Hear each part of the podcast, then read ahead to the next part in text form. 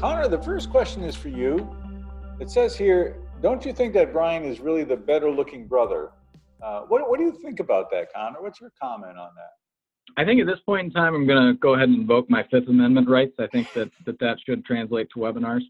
okay, that seems reasonable. Uh, the second one is, uh, and I just got this question uh, today, as a matter of fact, from a, a, fellow that I'm going to be doing an, an interview for. And it's about how odd it is that the news talks about the lack of inflation, and yet the supplier prices are going up, labor costs are going up, and he's raising his prices. And, and there, a lot of people, there are a number of questions in here about this. Uh, what's with this disconnect between what I hear about inflation and supplier prices? And you and I both know that's a question of the producer price index. There is certainly a disconnect between the PPI and the CPI. And the headlines right. only talk about the consumer price index Fed. We know it's not exactly the CPI, but we, we it makes it easier for to think along those lines. And um, so consumers are in a great shape as businesses are having to raise prices. And if it's a large enough and long enough movement, then it becomes CPI in some parts of the economy, but but not yet. Uh, did I miss anything in there? And what are you seeing among your client base on this, Connor? Yeah, I think you're right on track. I mean, it, it's the PPI. You know, if you want to evaluate your own price increases from a business standpoint, it's just the CPI headlines are never going to keep up with what you're actually feeling. So the headline PPI and then you know some of the data we have access to you know there are industry specific ppis as well which can be relevant for folks if they're really trying to get a handle on their, their price changes or, or maybe look for justification for for price increase conversations with clients it, it helps to have some of those data points to go into those conversations and, and cpi is typically not going to get it done there that's a really good point about the individual ppi so Connor, do me a favor and uh, shout out your email address so if somebody wants to know if we have it, where we get it, or we can help them with that, uh, that they can reach out to you. So your email address is?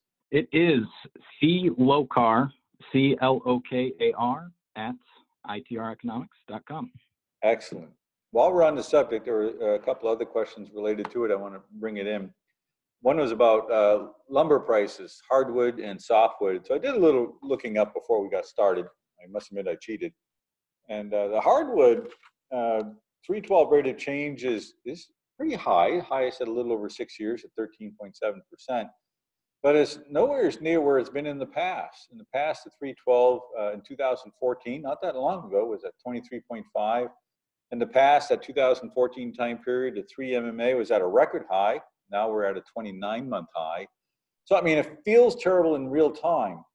But the reality is, a lot of the businesses that were watching us and that are listening to us now, you've been through this and more in the past when it comes to hardwood. Now, softwood is at a 73 year high on a 312. I mean, that, that is certainly is painful. Record high 3 MMA, but there were record highs in 2018 as well for softwood PM, uh, uh, PI. So, my point of this is yes, it's painful. You don't like it. So, go back in your history and go back to, if you weren't running the shop then, go back to whoever was and say, what should we have done? What did we do wrong? What did we do right? And enact that now. And then the question became, and Connor, I'm going to kick this over to you. How long is this going to last? How long should we expect this kind of pricing pressure on lumber? In my mind, it equates to housing, but take it from there. Yeah, absolutely. And, you know, we do see these correlate quite well with housing starts and we uh, touched on this lightly in our webinar, not too much, but obviously we have very fertile market conditions there right now. So you know, this pressure, you know, 2021, uh, I think we can anticipate elevated pricing. But as we look into 2022, 2023, we are going to see those growth rates start to come down for housing. And so that demand pressure is going to soften. And, and the, the, laws of uh, economics are going to kick in here as these elevated price levels. That's going to bring more supply to bear to the market. Um, and as we see some of that demand pressure I think when we look into next year, uh, we can start to anticipate some relief uh, on some of these pricing uh, pressures, maybe even late this year. Uh, I certainly agree with you. I like the way you call them the laws of economics. Uh, I can tell you went to a, a, very good school where I went to uh, what is now called Southern New Hampshire University. Not very good school. They're just kind of called the general guidelines of economics. mm-hmm. Nothing's that firm in our chosen field of, of endeavor. um, I liked it though. Hey, uh, one of the questions, Connor, um, again, I'm going to kick it over to you because you're the construction guy around here. Uh, when are we going to find the demand for housing uh, and the supply kind of level out so we, we see what we might call return to normal in terms of pricing and demand and, and the buildup? So, what do you think about our housing forecast? Do you remember it? And, and what are we going to see there in, in terms of pricing in 22? Yeah, I think it, it's a similar answer and time frame. I think as we look into next year in 2023, we anticipate quite robust growth from single-family housing starts here uh, in 2021. Uh, you're experiencing that now, and you're going to continue to experience that throughout this year. And then we're looking for more normal growth rates uh, as we look into next year in 2023. It was really a perfect. It's been mostly a perfect storm uh, from kind of supply getting caught flat-footed a little bit. You know, at this time last year due to COVID shutdowns, operational disruptions. You know, we lost a few weeks of the key building season. That combined with folks all of a sudden able to work from home remotely, it opened up different housing possibilities. Couple that with folks, you know, spending a lot of time in their homes. It, it was a perfect storm in a very good way for the housing market. But we are starting to see some nascent upside pressure uh, on mortgage rates. I, I, think what I'm watching most closely, I, I check on a couple times a month, are the inventory levels. So uh, as we see all these starts coming online here, we're anticipating north of 20% growth uh, for calendar 2021. Uh, I'm watching that inventory level. Once we start to see that, uh, which is currently dwindling right now, and that bottoms out and starts to rise again, I think that'll be our first sign uh, of some equilibrium between supply and demand. And that has, I believe, a four month lead time. So that'll give us just north of a quarter heads up when things are going to start to cool down. I'd, I'd expect that to start to show up late this year, early next year, previewing a little bit of a slowdown in conditions for 22 and 23. Yeah, very good. Uh, we have something of a flat-ish uh, single-family housing starts 12 MMT for late this year, early 2002. Very consistent with everything you're just saying, and, and right on target with forecast. So, whoever's in that area uh, and, and, wanting to plan accordingly, um, just don't forecast that this rate of growth is sustainable because it's not and you're going to notice it slows uh, very noticeably in 2022. All right, next uh, area, if you will. Uh, I understand the short-term optimism, uh, but I'm becoming concerned with the buildup in U.S. government debt. And you should be, by the way, my friend. The Congressional Budget Office has forecasted that it will increase to more than 200% of GDP. How is this sustainable? Well, Japan manages to sustain it, and uh, you know, not the only issue. Now, that amount of debt above GDP is truly problematic. And here at ITR, uh, Brian is actually undergoing a thing where if we use uh, GAAP accounting methods, which a lot of nations do when they look at their own government, how uh, bankrupt would we be?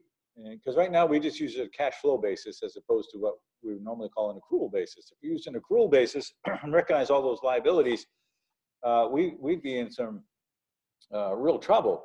And the thing is, you can get away with it for a long time. But eventually, we believe it does come home to roost. Eventually, other factors put more and more pressure on that debt, and it becomes harder to afford that debt as interest rates go up. And it means the government must either raise taxes, which can slow down economic growth if you do a heavy handed approach, certainly. And it can also mean it's harder to borrow it can also mean you're, you're viewed as a risk and the value of the dollar goes down. I mean, there's all kinds of problems that go along with what's going on here. And it's all called the magic money tree, modern monetary theory, and it is uh, truly, uh, we believe, problematic, especially for Connor and for his uh, peers and for Gen Xers. I mean, for us baby boomers, uh, it's boy, we're glad we're going to miss that. Uh, this is going to land uh, squarely on their on their shoulders. All right, Connor, this one's for you. And I know that you and I talked about this, but um, you know, cryptocurrencies. And did you just read where China is coming out with their government sponsored cryptocurrency? And uh, let's expand upon that thought for just a, a couple minutes here. Government sponsored, we touched upon it. Your thoughts on it would be welcome. And uh, the future of cryptocurrency as we go forward. Sure. So I, I saw that same headline, and the first line below it was that it would allow the Chinese government to to track, uh, you know, purchases in, in real time, which I'm not sure I was entirely comfortable with that. So, um, you know, we did we touched on Bitcoin. That was one of the questions we did get to in our uh, webinar. And, and like I said, I, I think it's interesting. I, I do think uh, it, it is worth me saying I'm not currently invested in it, but I, I do think uh, it's interesting, and I I prefer those that are not governmentally uh, regulated and controlled. That was one of the concerns you brought up when you know if, if the the Treasury says all of a sudden you know we want to have our own cryptocurrency or or impose regulations that maybe reduce some of the appeals of a Bitcoin or some other cryptocurrencies. You know that's certainly a risk to those, but I think in the absence of that, I find them interesting uh, in terms of, of, an alternative, particularly as uh, you know what seems to be a rapid seduction by modern monetary theory penetrates both sides of the aisle and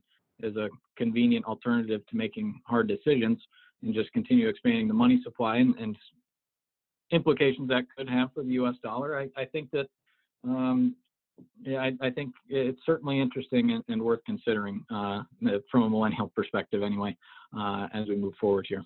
Well, I can understand that. I think from my perspective, it'll be a cold day uh, in the underworld before China, the U.S., and other nations give up uh, monetary policy and let it go to uh, uncontrolled, unregulated, uh, unseen forces. And I just don't see them doing that. So I'm uh, concerned about the future. But we shall see what happens in what 1,300 plus cryptocurrencies that are out there today. Bitcoin just kind of being the ubiquitous term like saying formica in your kitchen. Right.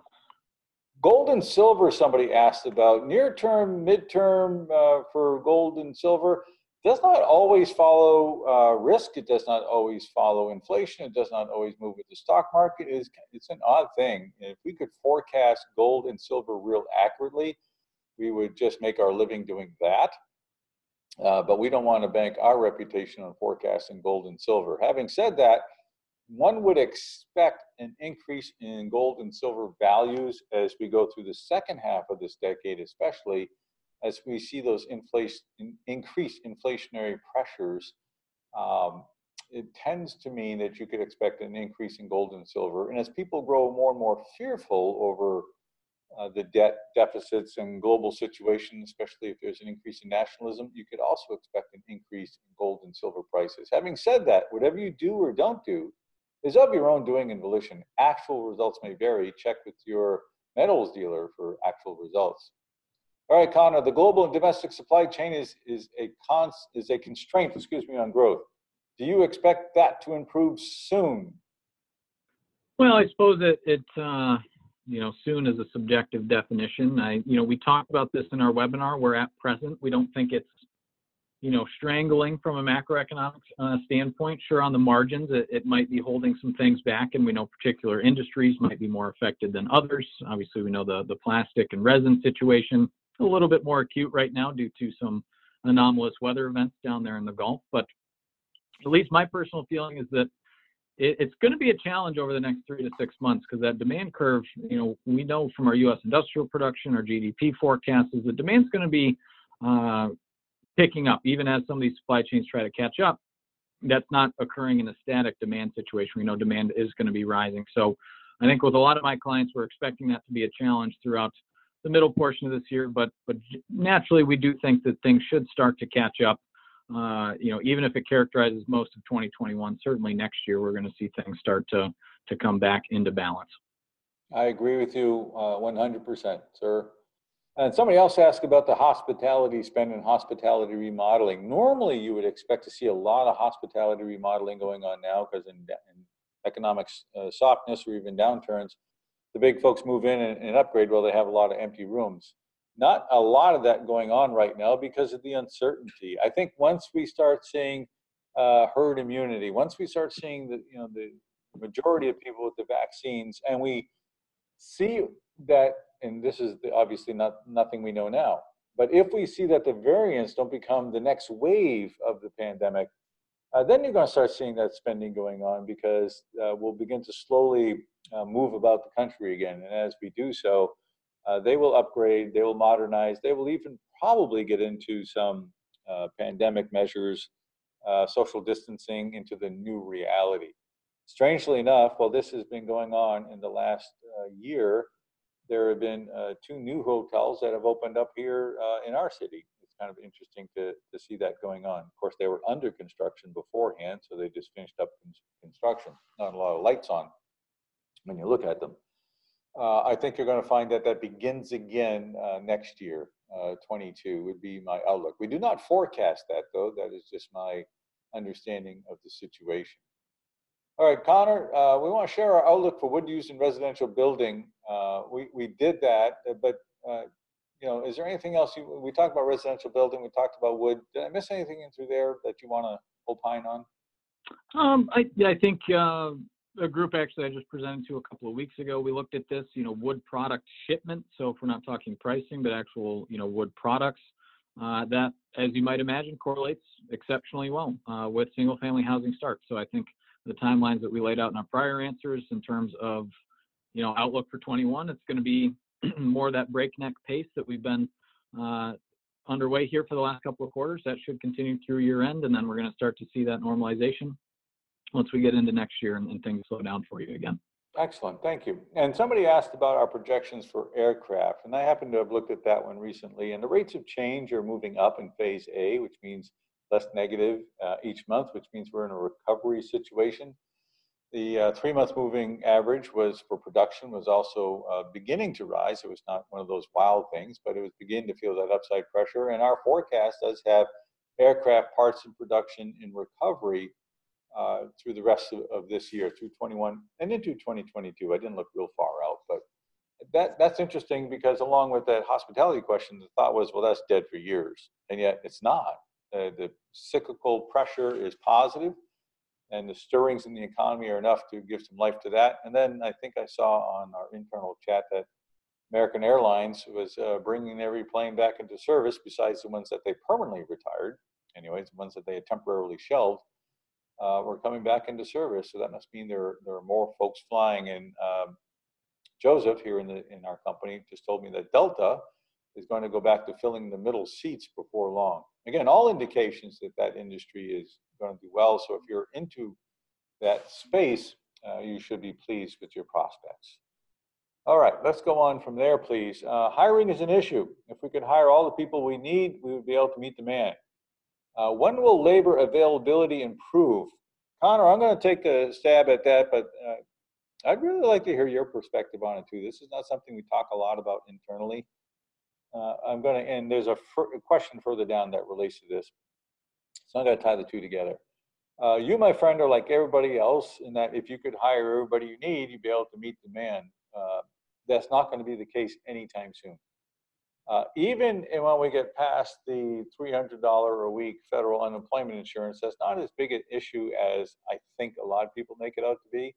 It is an issue, don't get me wrong, but I think we're just finding that the, the desire to go to work and the confidence of going back to work, they, they've been pounded with the safety of going back to work, and then the demand for the skilled labor, which was an issue before COVID, has not gotten any better and the uh, question that follows is how long? I think this is going to be with us for years. We're not going to see a massive amount of skilled immigration coming in. That's my take on it.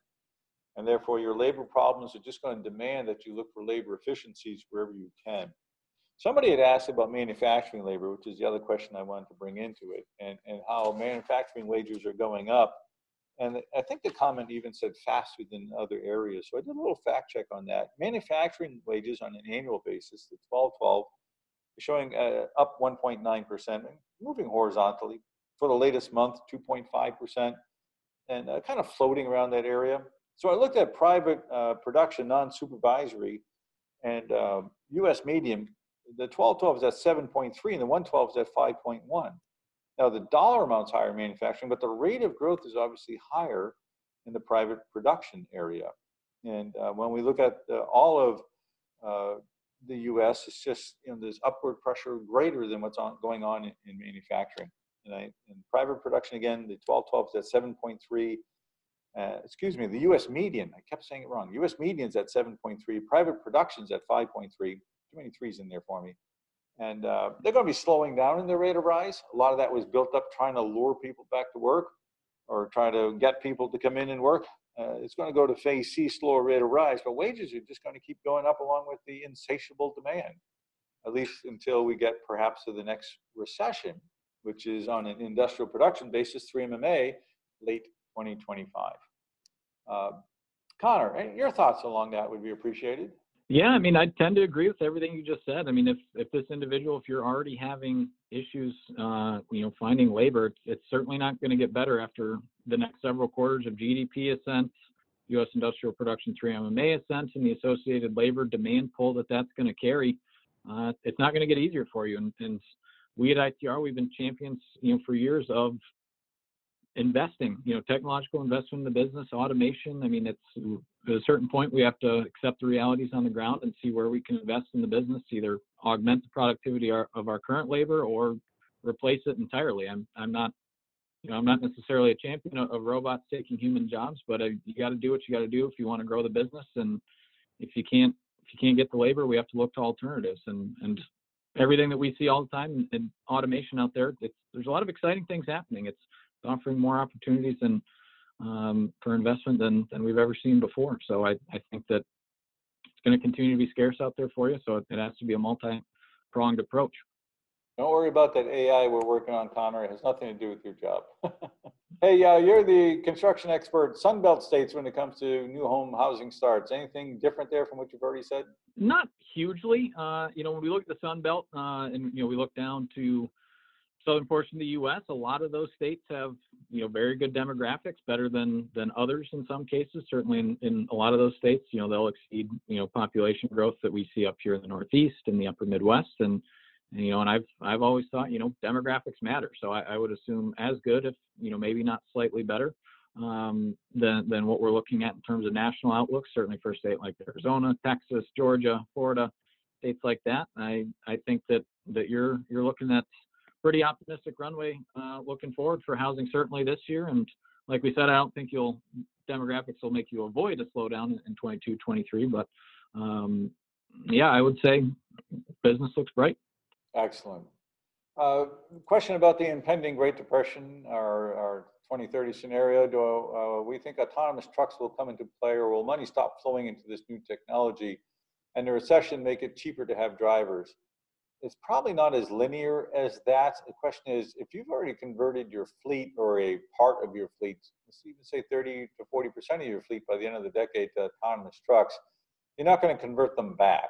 And you're not just going to idle those assets. So even if it is marginally cheaper to have a driver, it's probably more expensive to idle that vehicle and, and get um, driver trucks that need drivers. I mean, there's so much debate upon upon whether it costs drivers jobs or not. It may even be a moot point. Uh, interesting articles written on both sides. Can't really help you with that one, except if once you've made a heavy investment, it's very hard to go back. Copper uh, nearly double. Brass suppliers sold out through 1231. The question is, will copper, nickel, and zinc prices continue to rise or top out? And the answer is, yeah, they're going to top out. Everything that we've been talking about in terms of lumber, everything that we've been talking about those commodity price pressures changing in 2022 apply to steel and copper and all the rest of that. When I looked at the 312 rates of change, you look for a 312 rate of change in those ones that you mentioned in the second half of this year, was uh, you know suggests the upside pressure certainly eases very dramatically as we move into uh, 2022. Uh, small urban family homes. This is for you again because it's residential for residential use for rental income and long-term property investments income in both Pittsburgh, PA, and Tampa, Florida. Is that a good market through 2029, Connor? Do you want to go out on that limb? I, I will if, if brought it out onto that plank. I, I guess I can. Well, it depends on how much risk you want to take because this is being recorded. so if you want to get into forecasting rental income and investment incomes in two specific cities for the next eight years. Uh, I just going on the record now is saying that I'm taking a step back, and, and here's Connor Lokar.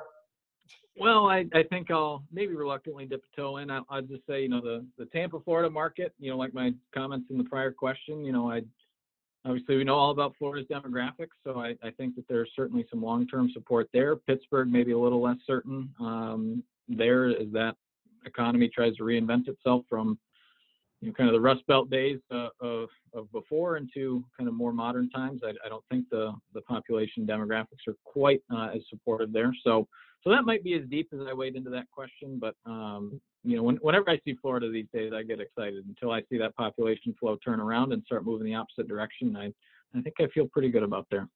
All right. And by the way, I agree with you on the population flow into Florida, to me, it's always a question of uh, the specifics of, say, Tampa, and then you get into subsectors of, of Tampa. But the state overall, right. I think, is, is a real win. Uh, somebody asked about the plastics uh, resin prices, and I think it's the same comment as before. Will there be some decline in the future? Sure, there will be. It's a question of when. Uh, but before that, you're going to see plenty of movement in the 312 and the 1212 rate of change, signaling that slowing in the rate of rise, and you just keep watching them. Closer that gets to the zero line, the more likely you are to see the prices level off. 112, 312 get below the zero line, then you know that prices are facing downside pressure. Prices are likely already below or year ago levels, already in some sort of decline. And if the, those checking points remain negative, then you know that that negative pressure is going to continue. But watch the rates of change. That's what we do. And it will let you know uh, what you can expect. And the same question on steel prices, which is the next question. Uh, when might they turn back? Uh, you know, same answer. Uh, the difference with steel is that we're looking for non-residential construction to increase in 2022. So there will be an easing in industrial demand. There'll be an easing in uh, demand in general, but uh, I think there we're more likely to see just a deceleration uh, steel costs are up, according to this source, 80% uh, in the last four months. That's an unsustainable rate of rise. Any way you look at it, uh, it will just either hit demand hard or demand will change for another reason, and you find that that is not a sustainable rate of growth. And the last thing I would encourage you to do is build your business upon uh, that type of movement. Uh, that's just a good way to be out of step with reality when it comes. The next question is about will corn and wheat prices come back down soon? One of the things that I don't do, and I don't think anybody here at ITR gets into it, if, if they do, I do not know that they're doing it. Uh, forecasting ag prices, uh, that has proven to be really difficult over the years because that's a global, it's a weather, and it's governmental, and then it's economic. So uh, we stay away from forecasting those things. Having said that, you can do what I just said. You look at the rates of change, and you'll get a near-term look. It won't tell you a year out, but it can tell you a couple quarters out what you can expect. You look for that 312 to peak, begin to move down, look for that uh, negative checking point, 12, 12 high, and then you have yourself a confirmed cyclical move. Uh, so, John, that's what I would suggest that you do. Uh, we really do not forecast corn and wheat. Uh, next question was about steel. We already answered that. How about this one, Connor? As a small $35 million privately held commercial flooring contractor, how does a that person utilize ITR to maximum advantage? Sure. So, I mean, it's certainly where we can help is data. I, I, mean, when you talk about getting specific to your business, and, and, you know, in the world ITR lives, it's all about connecting your business to the data. I mean, I think that that becomes your maximum advantage, seeing what your predictive data points are. You know, uh, I see Mike say that they're a, you're a commercial flooring contractor there, so uh, if it's regional data you're interested in, you want to check that out. You want to look at you know national uh, you know commercial um, trends and, and, just really try to to take it you know one step further. As you know, obviously you listen to the webinar, so that's step one, and then step two is really lowering that microscope to your business and, and trying to uh, connect uh, your business to your most relevant data points, benchmarks, leading indicators. Uh, and, and I think that's your answer, and that's something that we help folks with all the time. Excellent. Now, banking sector, in over the next few years and over the next 10 years, uh, what do we see in, in terms of impact? I, mean, I imagine that means economic impact on the banking sector. Well, I think they're going to be healthier and happier because today's interest rates are not uh, sustainable more than a couple of years. As interest rates start to go up, banks start to smile more. Uh, they're more willing to lend. Uh, they have a bigger spread. So as they have uh, money that people have put on deposit as they have a Federal Reserve Board who's been accommodated with reserves, and as interest rates start to go up, those reserve requirements may go up some. But I think you're going to find banks to be uh, pretty healthy as we go through the rest of this decade. And even now, they're they're uh, dealing with PPP money. They're they are making money. They're dealing with uh, all kinds of construction activity. Uh, they're in a good place, and I think they're just going to stay in a good place as we go through the rest of this decade.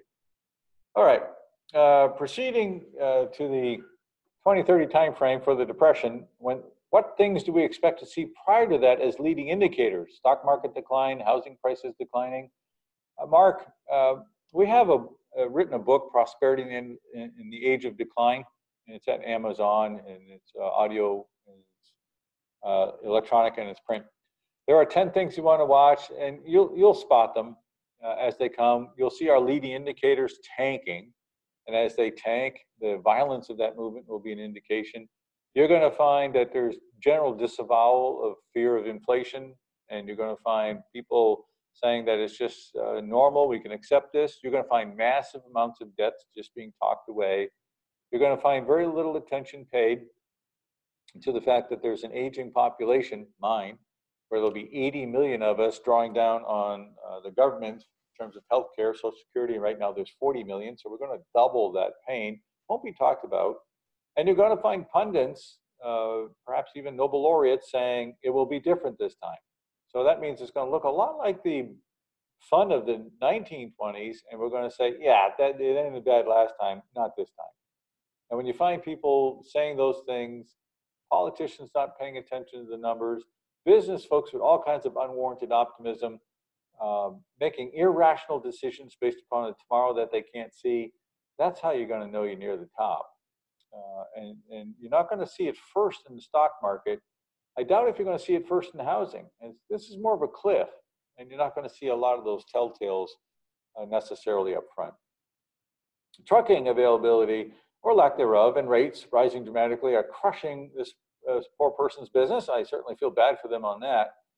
Um, Connor, I've not spent a lot of time looking at trucking. Uh, I, I, know the freight index rates of change are soaring, and I know that uh, there is a dearth of trucks and, and, and drivers.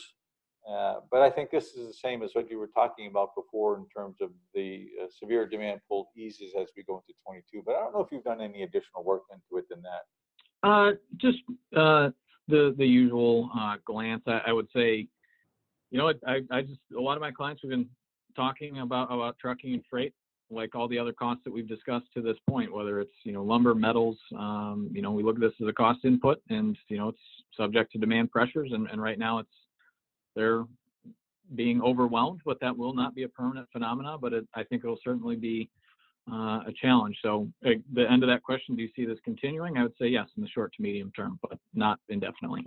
Okay. Uh, as a 56 year old Gen Xer, uh, being beyond debt-free and highly liquid in 2029-ish, what other re recommendations or suggestions do I have for that Gen Xer?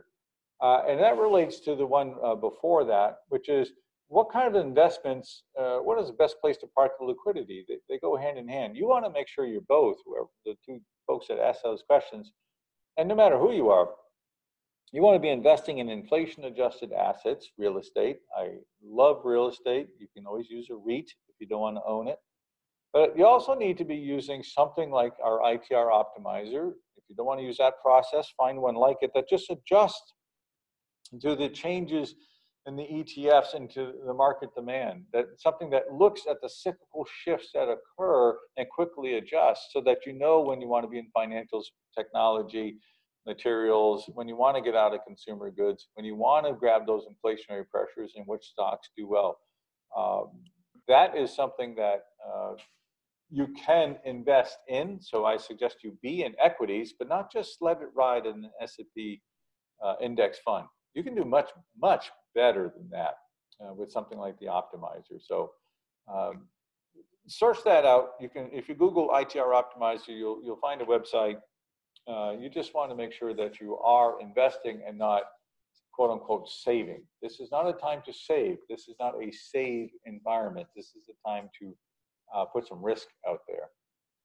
All right, uh, Connor, um, I think this person may have heard us wrong, so correct me if, if I, uh, am not reading this correctly, please. The question is, why wouldn't you want to lever up at super low rates if you think inflation is coming? Uh, why would you be in a rush to be debt free? I don't remember saying that you should be debt free now, and I thought we actually said you should go out, don't use your own money, go out and borrow bank money and, and leverage up you just want to make sure that you're debt free by 2030. But now I thought we had indicated that now is the time for that, that rush to the bank and borrow what you can. Am I remembering that wrong? No, I, I think you're right. I, I think this might be in, in relation to my strategy to hopefully be debt free by the end of the decade. But you know, as far as our own clients, we've indicated that this is a great time to lever up and take advantage of these low rates.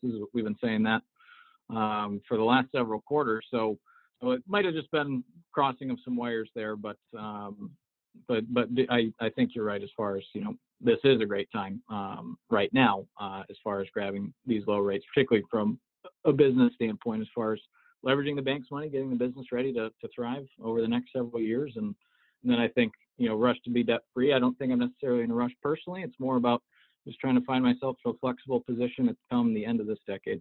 Excellent. And this one's right up your alley because you're young, you're hip, you're in the know.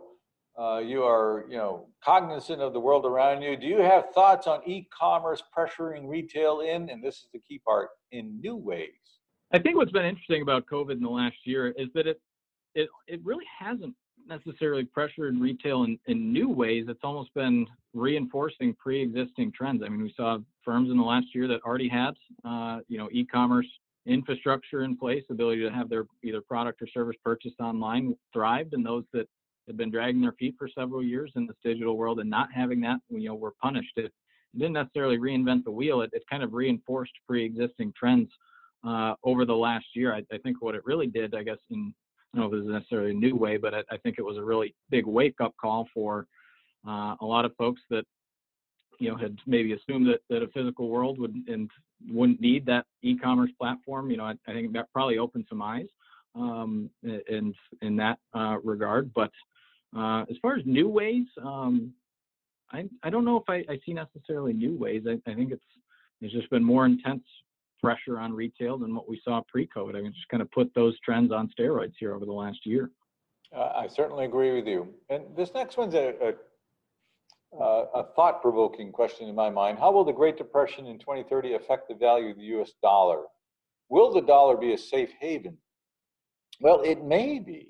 Uh, you know, we're going to see the dollar uh, kind of torn in two, if you will, because we're going to be uh, financially a mess, and, and we're going to be borrowing up until the, we fall off the cliff. We're going to find taxes having to go up to take care of that. We're going to find an economy in ruins. And yet, if it's global, uh, we could find ourselves, you know, being the safe haven. However, this is a big however because we've talked about this. You know, it, it could be another nation. It could be another nation that is a better uh, system, uh, financing government, uh, less debt per capita, and at a government level, more secure uh, future financially. And that nation could become the safe haven in that time period. It is too early to tell. If you read our book that Brian and I wrote, Prosperity, we talk about how you may want to be looking at Canadian bonds in that time period. And that's a maybe because, you know, Canada could you know, change dramatically in a few short years and, and join the United States or in, in our financial walk, we'll call it. Uh, or China, or it could be that Canada remains, you know, a very solid place to be where you want to buy their bonds, and therefore they become a safe haven. Uh, too early to tell, I'm afraid. Uh, check with us in you know, five or six years. We'll have a much better handle on that. Uh, do are we confident that the United States will not experience stagflation in the next five to ten years? Well, no, we're not.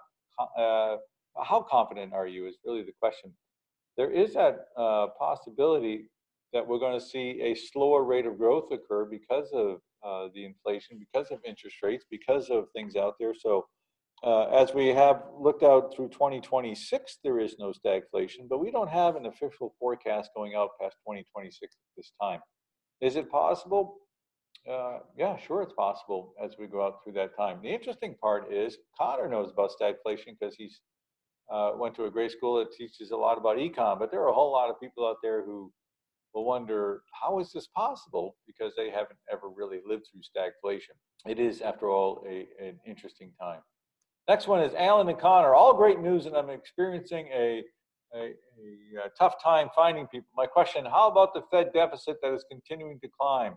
I think we covered that for you, uh, Ken. I think you're going to find that it just continues to climb, and eventually it's uh, that that balloon is just going to burst. Uh, I'm glad you enjoyed the, the uh, webinar. Thank you for that. Labor force participation rate. We don't talk about that much, Connor, but I like that number. Uh, well, I like that metric. Is at 61.4 and declining. It's the lowest level since 1975. Does this concern you regarding the health of the labor market? Uh, Connor, you first. Well, I mean, I, I think it certainly does. I think it's contributing, you know, in in some part, certainly to some of the labor availability challenges uh, that we have right now. I, I think a point that Alan, that you and I harped on in that webinar is that you know, there's there's 5.6 million job openings out there and climbing. So so the labor demand is out there. So it's somewhat disheartening to see the labor force participation rate declining. You know, I think on the margins, you know, some of the unemployment uh, insurance, the $300 a week, you know, could be contributing to that um, you know, if if we could somehow achieve higher participation, that could be part uh, of the answer. I mean, if we're not going to answer it with, you know, skilled immigration, uh, and, then you know we need to get more people uh, off the sideline. So, so I think that that's probably part. It's very fair to to assume it's part of the story right now, as far as you know, the jobs are out there in, in a lot of sectors. I, I forget your comment. 475,000 in manufacturing alone. I mean, the demand's there, so it's uh, you know, so to see the participation rate declining, that's in, you know, kind of uh, that that's a troubling, you know, departure in trend lines there when when we have you know labor availability or I guess job availability, but but labor is not necessarily joining the party. That that's how you get. What do we have? Three, four comments so far about not being able to find people. Right, and I think it, it's an important metric when you hear commentators and folks, you know, that you're just hanging around with talking about the high unemployment rate, it's a nice thing to mention about the labor force participation rate and gauge reactions and people's uh, thoughts about that. One thing it does do, I think we both agree, is that you can count on that uh, putting continued pressure on wage rates, and that's going to be part of your internal discussions as you go forward. Uh, what is the likelihood of the capital gains tax increase? I think that likelihood is very strong. Uh, if so, what is the impact on the overall economy? Well, Dennis, that's a good question. I think what you need to allow me some room here to answer because if it's going to go from 20 to 25 percent, uh, you know, you, you're going to get a shrug. It's going to go to 20 to 30 percent. You're going to find some businesses making decisions about the, and individuals, excuse me, not just businesses, sell or not sell, uh, based upon 30 percent. It goes to 40 percent. It goes even higher. But I don't think you're going to find a direct relationship to GDP growth. I don't think you're going to see that if we see the capital gains tax go to 40%, which is something that President Biden had said he wanted when he was candidate Biden, that you're going to see necessarily a bend uh, in GDP. GDP is much larger than that. Neither are you going to see a whole lot more cash flowing into the federal coffers because people can make decisions not to sell uh, or to sell before the law takes effect. So I don't think you're going to see this. I do want to take this time, though, to answer something else that was asked during the uh, webinar, or I actually wasn't asked, I talked about it. When will the tax increase occur? Um, and I mentioned 22 or 23, 23 because it's not election year, 22, the danger is that they could lose uh, the Senate or even uh, lose a, a, lot of control, if not absolute control of the uh, House of Representatives. I think that's real danger. The more I think about that, the more I think that they might try to push some legislation in quickly before that grip is loosened on the Senate. Because if the Senate goes back over to Republicans, then the whole thing kind of grinds to a halt, and we really go back to the slow negotiations and, and try to work things out. I think we're going to see things move more rapidly than that. So you want to be ready with what you're going to do if tax capital gains tax goes up in 2022. In my opinion, you may have to dust it off because it'll be a year off, but I'd be ready by then just in case. All right, uh, when we look in, into um, how long, uh, no, excuse me, uh, this person would love to hear some talking points on debunking the myth. This, I'm reading verbatim here. Would you would love to hear some talking points on debunking the myth that the new administration is the reason oil prices are up? Exclamation point. Or is it simple as, quote, no, it's a supply demand, unquote, issue, people, not government? Uh, obviously, a, a, question with some passion, but it's, I think, a question with validity too. And uh, I didn't know people were thinking that oil prices were up because of the new administration. I wish Taylor was here, who's our oil uh, expert, uh, being, being housed in, in Texas at the moment. Uh, I don't think uh, when we look at the demand pull, global demand versus global supply, when we look at OPEC pronouncements and we look at what's happening, I don't think it's the administration pulling up oil prices or pushing up oil prices because of anything they're necessarily doing. Uh, I don't think we're seeing that there's a great move to lower prices by a quick reaction where we're not going to need fossil fuels. I think this is a global supply and demand, basic economics. But Connor, I'd be interested in knowing um, what you've been hearing on the subject. No, I think you hit it right on the head. I mean, you know, we're a year removed from basically an unprecedented shock to oil demand, whether it's to, you know, just on highway, you know, miles driven or, you know, jetliner, jet fuel demand. I mean, it, it took an insane shock. It was April of last year that we saw, you know, the brief dislocation in oil markets, you know, oil pricing futures going negative ever so briefly. I mean, they were practically going to rise by default this year. And, and I'd let people know we had a forecast for increasing oil pricing in place before the election. So I, I think that speaks for itself. And I think that this conversation kind of got muddled a little bit uh, with the Biden administration uh, fracking ban on federal lands, which you know created some sensational headlines. But you know something we talked about, we looked into this.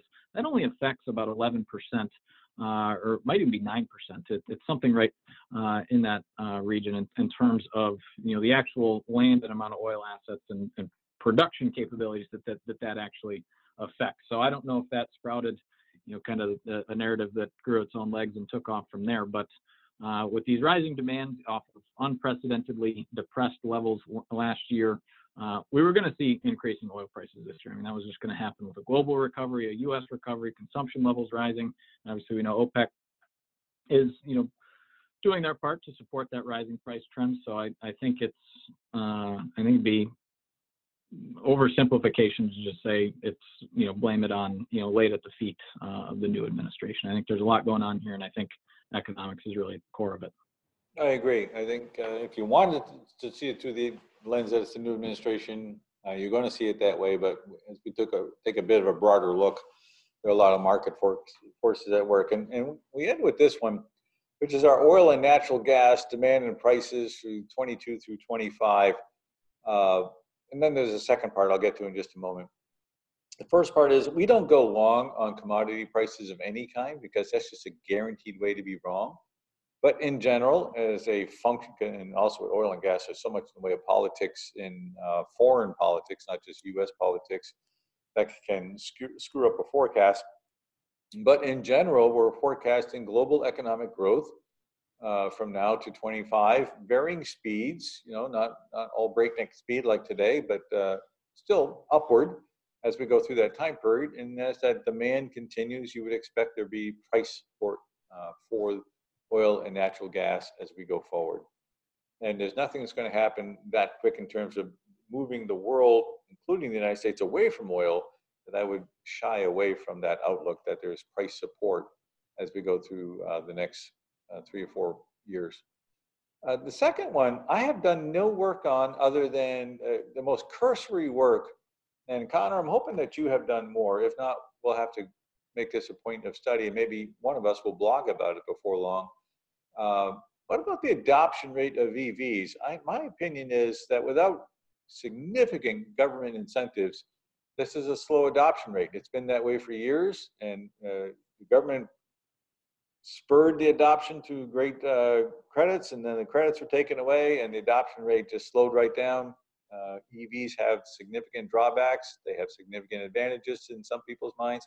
But overall, I think unless the government forces this, the adoption rate is going to remain kind of tepid until new technology arrives about that battery uh, and the um, ecological impact of that battery. But like I said, that's the extent of my reading on the subject. Do you have more for us?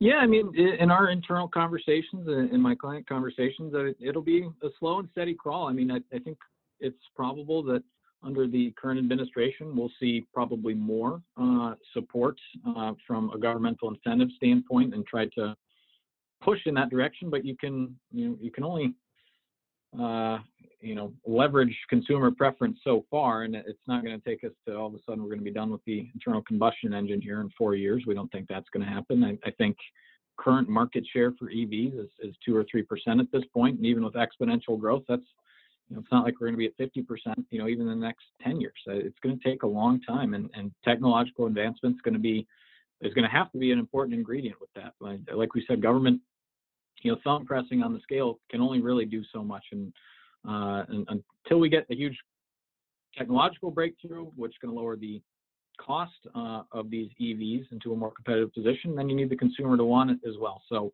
uh, we think it'll be a slow and steady burn in, in, in an upward direction, uh, certainly for EVs utilization. But uh, it's I, I, think that generally uh, all my prior conversations with you, Alan, and, and other folks at ITR, I don't think that we uh, necessarily agree with some of the headlines that says you know we'll be 50 plus percent EVs by 2025 or even 2030 for that matter. We think it'll it's going to take a while. It's going to be a multi-year, multi-decade uh, transition in that direction. Uh, and I'm not ready to say that, that internal combustion engines are ever going to go away entirely. Yeah, yeah, that would be hard to believe. Maybe in your lifetime, but certainly not in mine. Hey, uh, thank you for all the questions today. Uh, we really appreciate it. And uh, thank you, Joy, for producing this. Thank you, Connor, for agreeing to be part of the process here. And for everyone who attended our webinar, submitted a question, uh, all of us at ITR, thank you for being part of the community. We appreciate it. Uh, we wish you a great day. Thank you.